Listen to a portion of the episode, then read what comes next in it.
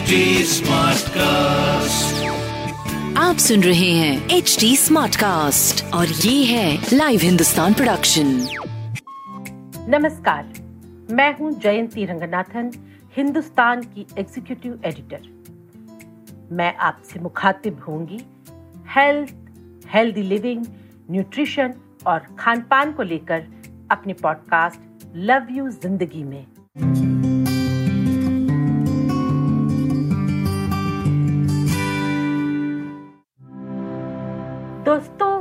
Love you ज़िंदगी के पिछले पॉडकास्ट में मैंने बारिश के दिनों के डाइट के बारे में कुछ बातें बताई थी। डॉक्टर से भी बात की थी, उनके कमेंट्स भी लिए थे। इस बार इसी सीज़न से रिलेटेड कुछ बीमारियों की बात करूँगी। दरअसल, हुआ ये कि दो दिन पहले मेरे यहाँ छम्मा छम बारिश हुई।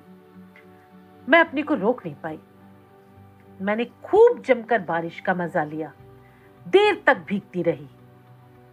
इसके बाद जैसे ही कमरे में आई तो छींक से मेरा बुरा हाल हो गया। शाम तक बुखार चढ़ाया, पेट खराब हो गया सो अलग देखिए, आज भी मेरा हाल कोई ज़्यादा ठीक नहीं है। देखिए, थोड़ा नाक से बोल रही हूँ मैं। बारिश में भीगने का अच्छा खासा खामियाजा भुगत रही हूँ। चलिए मैं तो अपनी मर्ज़ी से भीगी थी। पर इस मौसम में हर किसी को काम पर निकलना ही होता है। बारिश होगी तो भीगना भी पड़ेगा, भूख लगेगी तो सड़क किनारे के खोमचे वाले से खाना भी खाया जाएगा। आह, लेकिन यही सब तो है जो इस मौसम में बीमारी को दावत देते हैं। मैं जब बीमार पड़ी तो मैंने एनडीएमसी के लोधी रोड के डिस्पेंसरी के chief medical officer Ayurveda doctor S K Arya से बात की। उन्होंने मुझे जो सलाह दी, लीजिए, आप उन्हीं के मुँह से सुनिए। वर्षा ऋतु अपने साथ कई बार स्वास्थ्य संबंधी समस्याओं को भी लाती है। इनमें से प्रमुख हैं पाचन संस्थान संबंधी रोग। इस ऋतु में हमारी पाचन शक्ति मंद हो जाती है। व्यायाम और विश्राम के अभाव तथा ऋतु परिवर्तन के कारण हमारी दिनचर्या भी अव्यवस्थित हो जाती है। फलस्वरूप अपच या मंदाग्नि एक बड़ी समस्या के रूप में हमारे सामने आता है। पेट में एसिडिटी, पेट फूलना, पेट साफ़ न होना, पेट में वायु बनना तथा भूख न लगना जैसे लक्षण दिखाई देने लगते हैं। शरीर में सुस्ती रहने लगती है। इन सभी समस्याओं को प्राकृतिक चिकित्सा की मदद से जल्दी ठीक किया जा सकता है। इसके लिए ज़रूरी है कि हम अपनी दिनचर्या को व्यवस्थित रखें। प्रातःकाल, योगासनों सूर्य नमस्कार एवं प्राणायाम का अभ्यास करें। संतुलित तथा यथासंभव प्राकृतिक और भूख से थोड़ा कम भोजन करें। समय से सो जाना तथा प्रातःकाल जल्दी उठना। यदि इस तरह हम अपनी दिनचर्या को सुधार लेते हैं तो हमें शीघ्र लाभ मिल सकेगा। भोजन करते समय ध्यान रखें कि भोजन शांतिपूर्वक और खूब चबा चबा कर करें। खाने के साथ पानी न पिए, मोटे आटे की रोटी तथा मौसम की हरी सब्जियों। जैसे लौकी, टिंडा, तरोई, परवल आदि का सेवन करें। छाछ, दही न लें तो ज़्यादा अच्छा रहेगा। सुबह नाश्ते में थोड़े से अंकुरित मूंग और चने भाप में गर्म करके ले सकते हैं। इन्हें खूब चबा कर खाएँ। ताज़ा भोजन करें। रात का भोजन हल्का हो। रात का रखा हुआ बासी भोजन, बाज़ार की तली भुनी चीज़ें, कोल्ड ड्रिंक, आइसक्रीम से दूरी बनाए रखना ही अच्छा है। प्राकृतिक चिकित्सक के मार्गदर्शन में प्राकृतिक उपचारों का एक क्रम भी बनाया जा सकता है, जिसमें पेट पर गर्म ठंडा सेंक, पेट पर ठंडी पट्टी तथा पेट की लपेट आदि लिए जा सकते हैं। इसके अतिरिक्त हमारी सकारात्मक सोच और प्रसन्न रहने से भी शीघ्र लाभ मिलता है। इस तरह एक संतुलित और व्यवस्थित दिनचर्या तथा आहार विहार का पालन करके हम अपने आप को वर्षा ऋतु में स्वस्थ रख सकते हैं। पता है कि बारिश के मौसम में डेंगू आम बीमारी है। एडीज मच्छर के काटने से होने वाली बीमारी खतरनाक भी हो सकती है। सिरदर्द और थकान से शुरू होकर ब्लड में प्लेटलेट्स कम होने लगते हैं। इससे बचने के लिए हम सबको पता है कि क्या करना है है ना? अपने आसपास पानी जमा नहीं होने देना है, अपनी पूरी देखभाल करनी है। येलो फीवर जो है, वो भी मच्छर के काटने पर भी होता है। इस बुखार में मरीज़ के अंदर पीलिया के लक्षण भी दिखने लगते हैं। इसमें बुखार, उल्टी, सिरदर्द जैसी समस्या होने लगती है। दोस्तों, डेंगू से पहले लोगों के मन में ना मलेरिया को लेकर ऐसा ही काफ़ी डर था। मुझे याद है, बचपन में बारिश शुरू होती, मलेरिया का संक्रमण शुरू हो जाता था। ये बीमारी संक्रमित फीमेल एनोफिलीज मच्छर के काटने से फैलती है। इसमें भी बुखार सिर दर्द उल्टी जैसे लक्षण दिखते हैं। अब हाल ये है कि डेंगू के अलावा चिकनगुनिया के मामलों में भी बढ़ोतरी देखी गई है। चिकनगुनिया भी डेंगू और येलो फीवर वाले मच्छरों के काटने से ही फैलता है। इस बीमारी में बुखार, जोड़ों में दर्द, त्वचा पर लाल चकत्ते जैसे लक्षण दिखते हैं। और हाँ यही समय है जब हैजा और टाइफाइड भी सर उठाने लगते हैं। हाँ, दोस्तों मैं इन बीमारियों के नाम आपको डराने के लिए बिल्कुल नहीं ले रही। मैं तो आगाह कर रही हूँ कि बारिश के दिनों में ये बीमारियाँ तेज़ी से फैलती हैं और कैसे आप इनसे बच सकते हैं। मुझे जब कोल्ड और फ्लू हुआ तो डॉक्टर ने सख्त ताकीद कर दी कि तीन दिन घर से बाहर न निकलूं। वैसे भी बरसात के मौसम में, वातावरण में कई बैक्टीरिया और वायरस ज़िंदा रहते हैं, जो नाक, मुँह या आँखों के रास्ते हमारे शरीर में प्रवेश कर जाते हैं और शरीर को बीमार कर देते हैं। ये कब, किस तरह से आप पर आक्रमण कर दे, पता ही नहीं चलता।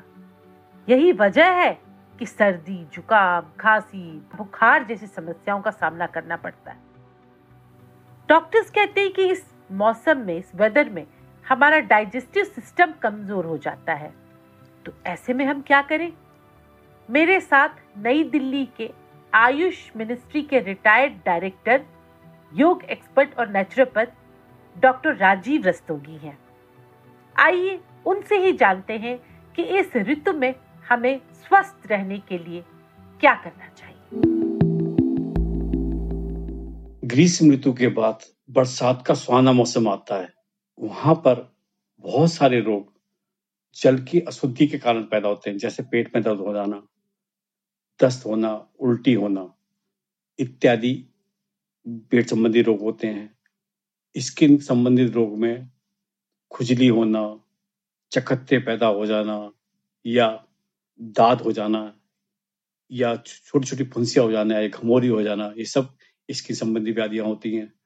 आयुर्वेद के मतानुसार ग्रीष्म ग्रीष्म ऋतु में संचित बात, वर्षा ऋतु में बात रोगों को पैदा करता है। अर्थात सारे शरीर में दर्द होना, जोड़ों में दर्द होना, पैरों में हड़कन होना इत्यादि रोग पैदा होते हैं। इसके लिए आयुर्वेद ने बताया कि इस ऋतु में हम लोगों को कम से कम अम्ल रस युक्त पदार्थों का सेवन नहीं करना चाहिए। अर्थात दही, खट्टी चीज़ें का प्रयोग करने से ये दर्द वगैरह चीज़ें बढ़ती है। इनसे हमें बचना चाहिए।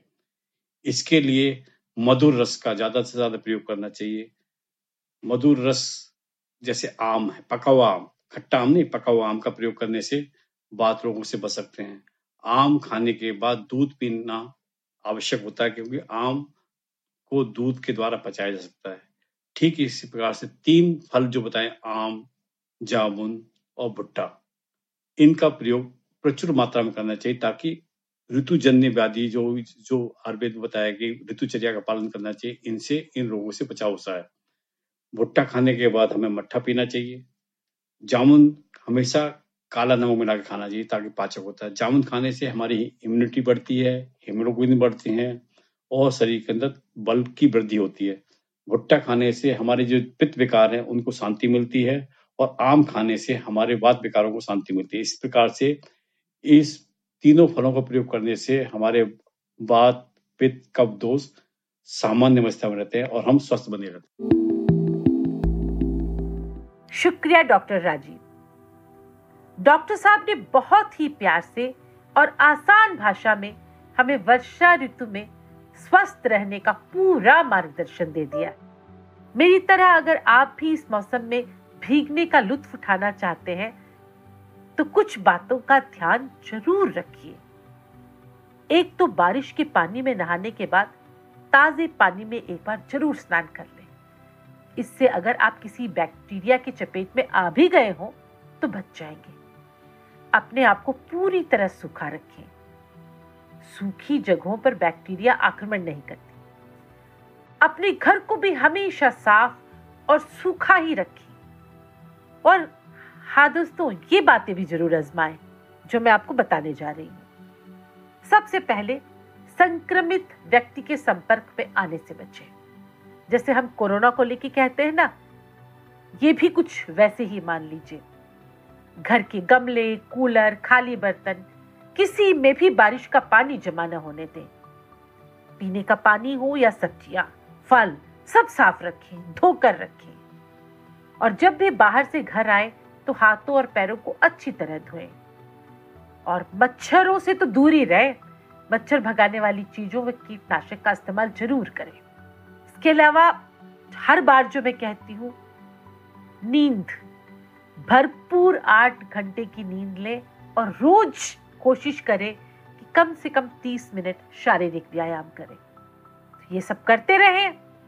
आप स्वस्थ रहेंगे और इन दिनों का पूरा मज़ा भी उठा पाएँगे। आप सुन रहे हैं एच डी स्मार्ट कास्ट और ये था live Hindustan production smart cast